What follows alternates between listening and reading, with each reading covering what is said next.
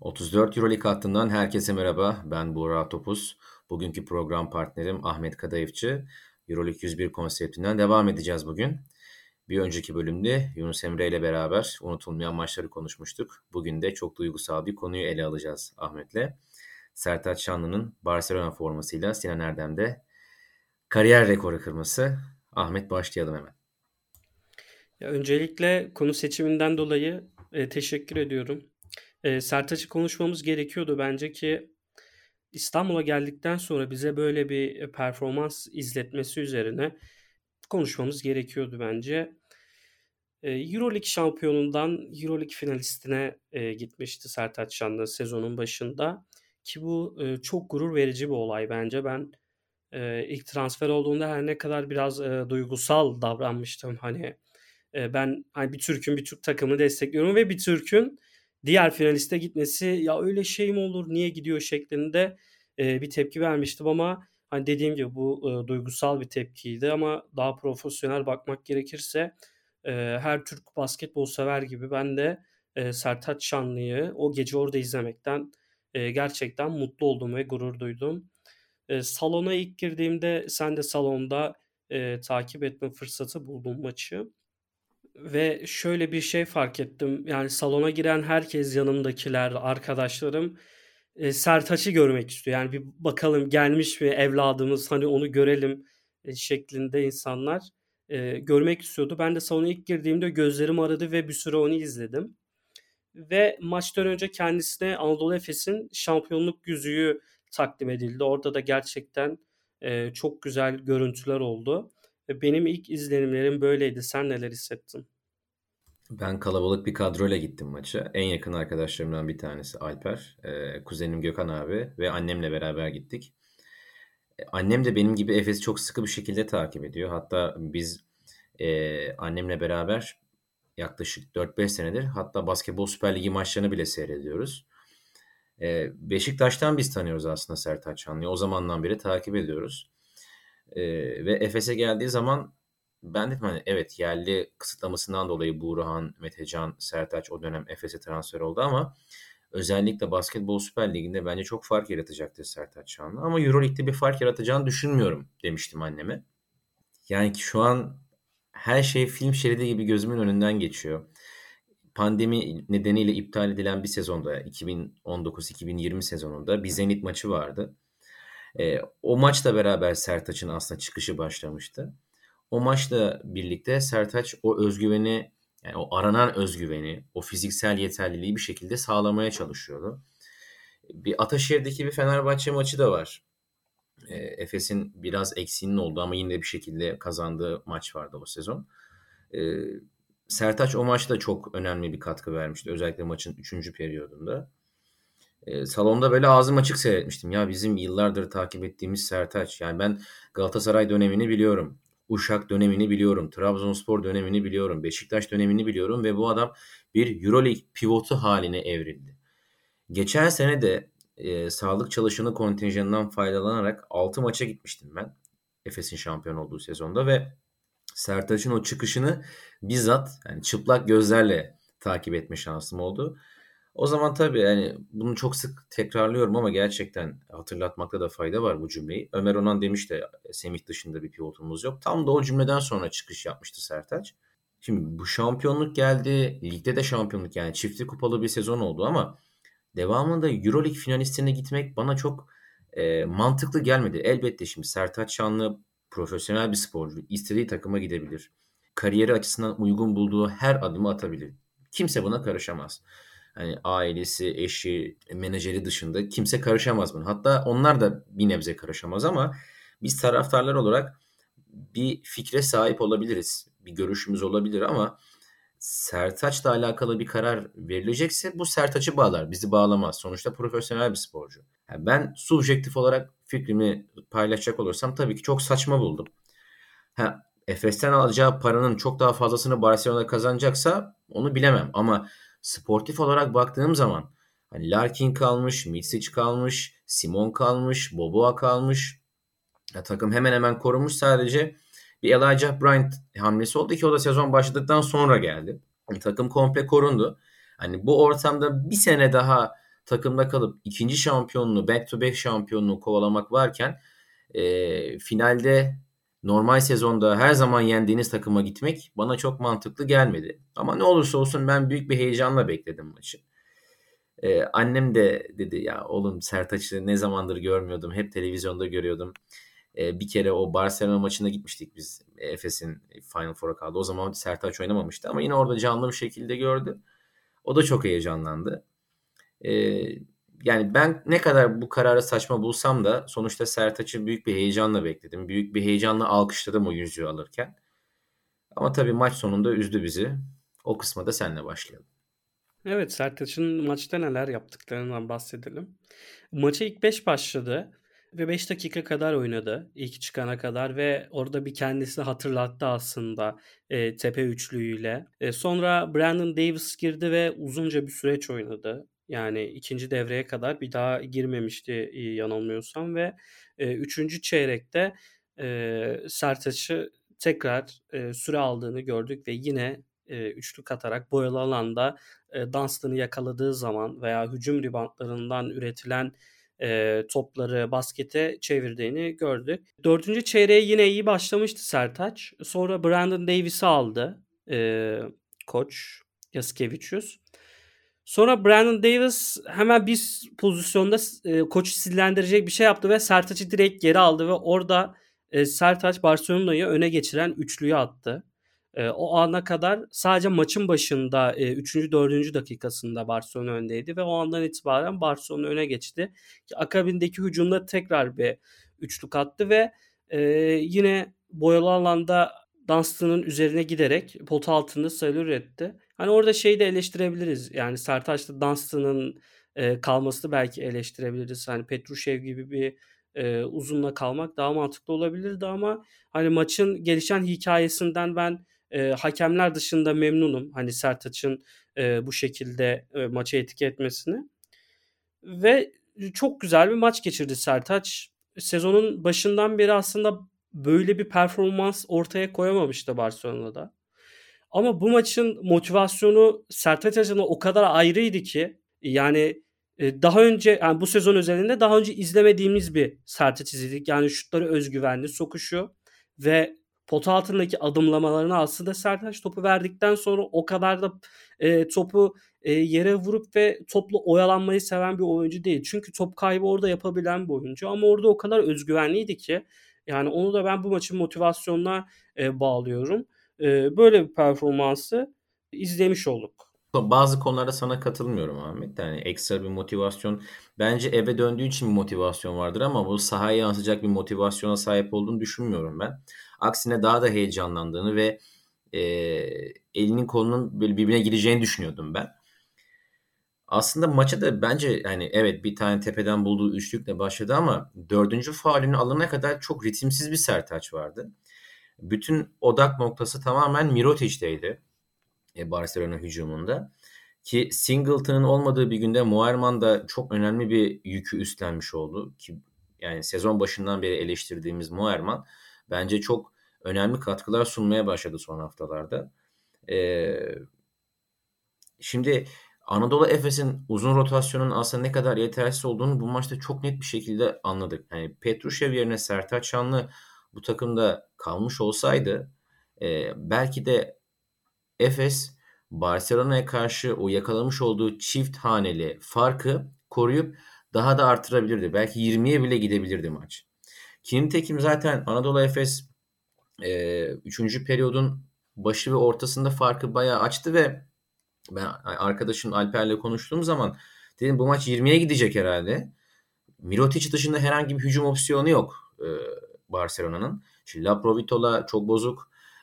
Davis çok bozuk. Sertaç çok katkı vermiyor. Ve Šarūnas Jasikevičius La Provitola dışında diğer bütün oyuncuları hep uzun olarak sahaya yansıyor. Yani 4 tane uzunlu oyun. Yani çift uzunlu oynamayı anlarım. Ki bana göre yani Georgievich'te, Jasikevičius'ta kim böyle çift uzunla maç kazanmak istiyorsa bana göre bir basketbol katilidir. Hani günümüz basketbolunda artık böyle hantal uzunlarla maç kazanmak çağ dışı bir şey. Hani bunu hala niye deniyorlar onu da anlamış değilim. Evet günü kurtarıyorsunuz ama böyle anılıyorsunuz günümüz basketbolunda.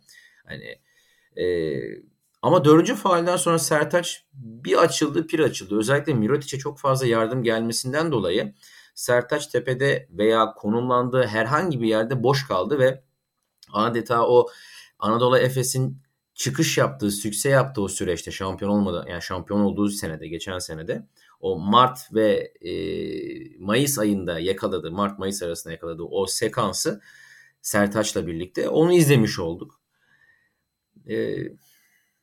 Hakemlere de girelim. Madem sen birazcık değindin buna.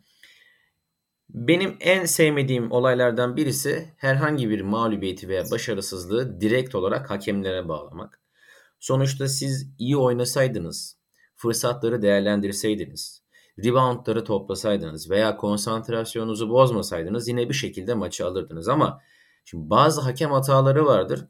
Artık gerçekten konuşulması gerek. Yani mesela 2016 finalinde Yavor'un çalmadığı stepsler veya çalamadığı bazı düdükler. Mesela bunları konuşabilirsiniz ama normal sezonda hakem hatasını böyle ön plana koyarak başarısızlığı ve yenilgiyi kamufle etmeyi ben pek sevmiyorum. Ama özellikle Larkin'in 5. faulünde hani faul namına hiçbir şey yok. Şimdi hakemler kariyerlerine başlamadan önce bir sınava tabi tutulurlar. Burada hakemlere faul nedir, neler fauldür, silindir nedir? Bunlar temel olarak, 101 olarak öğretilir. Yani burada bile eğitim maksadında sunulduğunda herhangi bir faul isnadı yok. Hakemliğe başlayacak öğrencilere, hakem adaylarına gösterebileceğiniz bir faul sebebi yok. Bana göre tamamen Mirotic'in 5. faulünü aldıktan sonra maçın dengelenmesi hamlesiydi bu. Bir de Jasikevičius'un da çok fazla kollandığını düşünüyorum ben. Evet, bir tane teknik faul aldı ama buna rağmen maçı adeta orta sahada yönetti. Bütün Barcelona hücumlarında. Hiçbir şekilde çekinmedi. Hani ben ikinci tekniği alırım, atılırım endişesi hiç yaşamadı. Aksine aldığı teknik faulden sonra çok daha sert itirazlarda bulundu. Herhalde ikinciyi bana çalamayacaklar diye düşündü. Böyle bir risk aldı herhalde. Ve Ergin Ataman'ın kasten bence aldığı teknik faullerden sonra hiçbir şey olmamış gibi, süt dökmüş kedi gibi hatta bir anda böyle köşede bekledi. Hani adeta biraz bu uç bir yorum olacak ama bence böyle. Ben böyle düşünüyorum. Hani ortalığı güzel karıştırdım. Giden maçı çevirdim. Artık işler benim lehime döndü gibi bir havası vardı Jasikevičius'un. Ben çok da sevmem zaten Jasikevičius. Çok da sevdiğim bir antrenördü. Yani Xavi Pascual 1, Jasikevičius 2'dir benim gözümde. Hani sevmeme konusunda. Ama dediğim gibi tamamen hakeme bağlanacak bir şey değil. Ama hakemlerin de hani pandemi nedeniyle iptal edilen sezonla Fenerbahçe'den 3 defa özür dilemişlerdi. Ben beklerdim böyle bir özrü ama yine pişmiş kelle gibi devam ediyorlar. Ya her şeyde olduğu gibi sporda da basketbolda da bir hata var yani. Bir hata yapabilirsiniz. Yani hepimiz insanoğluyuz. Orada da bu işi yapan insanlar yani onlar da insan sonuçta. Hata yapabilirler ama zaten bir hata yapmışken 4. çeyrek Mirotic'in Larkin'e yaptığı faul bence faul değildi. Yani oradan sonra Larkin 2'de 2 serbest atış attı. Maç 80-80 bitti ve maç uzadı. Hani orada Mirotic 5. ya da 4. faulünü yapmıştı. Bence 4. faulünü yapmıştı. Bence o da doğru bir karar değildi. Ama bir hata yaptıktan sonra onu telafi edebilmek adına başka bir hatalı düdük çalmak ki hani bu kadar göz önünde yani Larkin'in Kalkurucu yani dokunmayan, birbirine temas etmeyen ve sizin gördüğünüz kadarıyla temas ettiğini düşündüğünüz yani temas ettiğine emin olmadığınız bir pozisyonda faul çalmanız hani hatayı hatayla müdahale etmeye çalışmak çok daha büyük şeylere neden oluyor. Maçın kaderiyle oynamış oluyorsunuz bir nevi. Hani burada ne yapabilirdiniz? Hani 3. çeyrekte falan önce Jasikevičius'a atardın, ardından Ergin Ataman'a atardın. Oyuncular konuşurdu.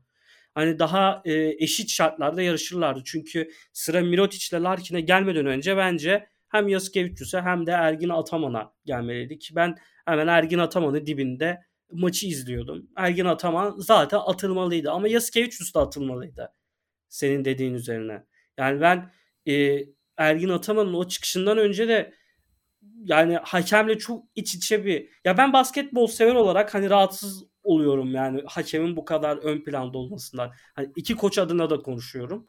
O yüzden hani keşke hakemler daha önce erken davransaydı, iş Larkin ve Mirotic üzerinden daha ciddiye binmeseydi daha güzel bir maç olurdu diye düşünüyorum. Ya lafını bölmek istemedim ama Ergin Ataman niye atılması gerekiyordu ki? Yani Jasikevičius'un itiraz dozundan farklı olarak ne yaptı maç boyunca? Ben onu çok çözemedim açıkçası. Yani niye atılmalıydı Ergin Ataman? Son hani atıldığı iki teknik faul üst üste aldığı pozisyon yani onu ayırıyorum. O zaten bilerek yaptığı bir şey. Daha önce de bunu yapıyordu Ergin Ataman. Biraz da giden maçı çevirebilmek için, maçın seyrini değiştirebilmek için, seyirciyi de arkasına alabilmek için zaten bilerek teknik faul alan bir antrenör Ergin Ataman. Ama o teknik faullerin öncesinde neden atılması gerekiyordu onu anlayamadım ben. Yani Jasikevičius'la düşündüğüm aynı sebeple yani ben o dozda itiraz ettiğini düşünüyorum Jasikevičius'la. İkisinin de hani teknik faulü varken itirazı o şekilde devam etmesi bence rahatsız ediciydi. Yani pek katılamadım bu görüşe ama sonuçta senin fikrin. Evet, burada aynı fikirde olamadık. Sertaç'a dönelim abi istersen. Maç sonundaki açıklaması. Burada 3 yıl geçirdiğim arkadaşlarımla oynamak çok zordu ama profesyonel olmam ve işimi yapmam gerekiyordu dedi. Neler söylemek istersin?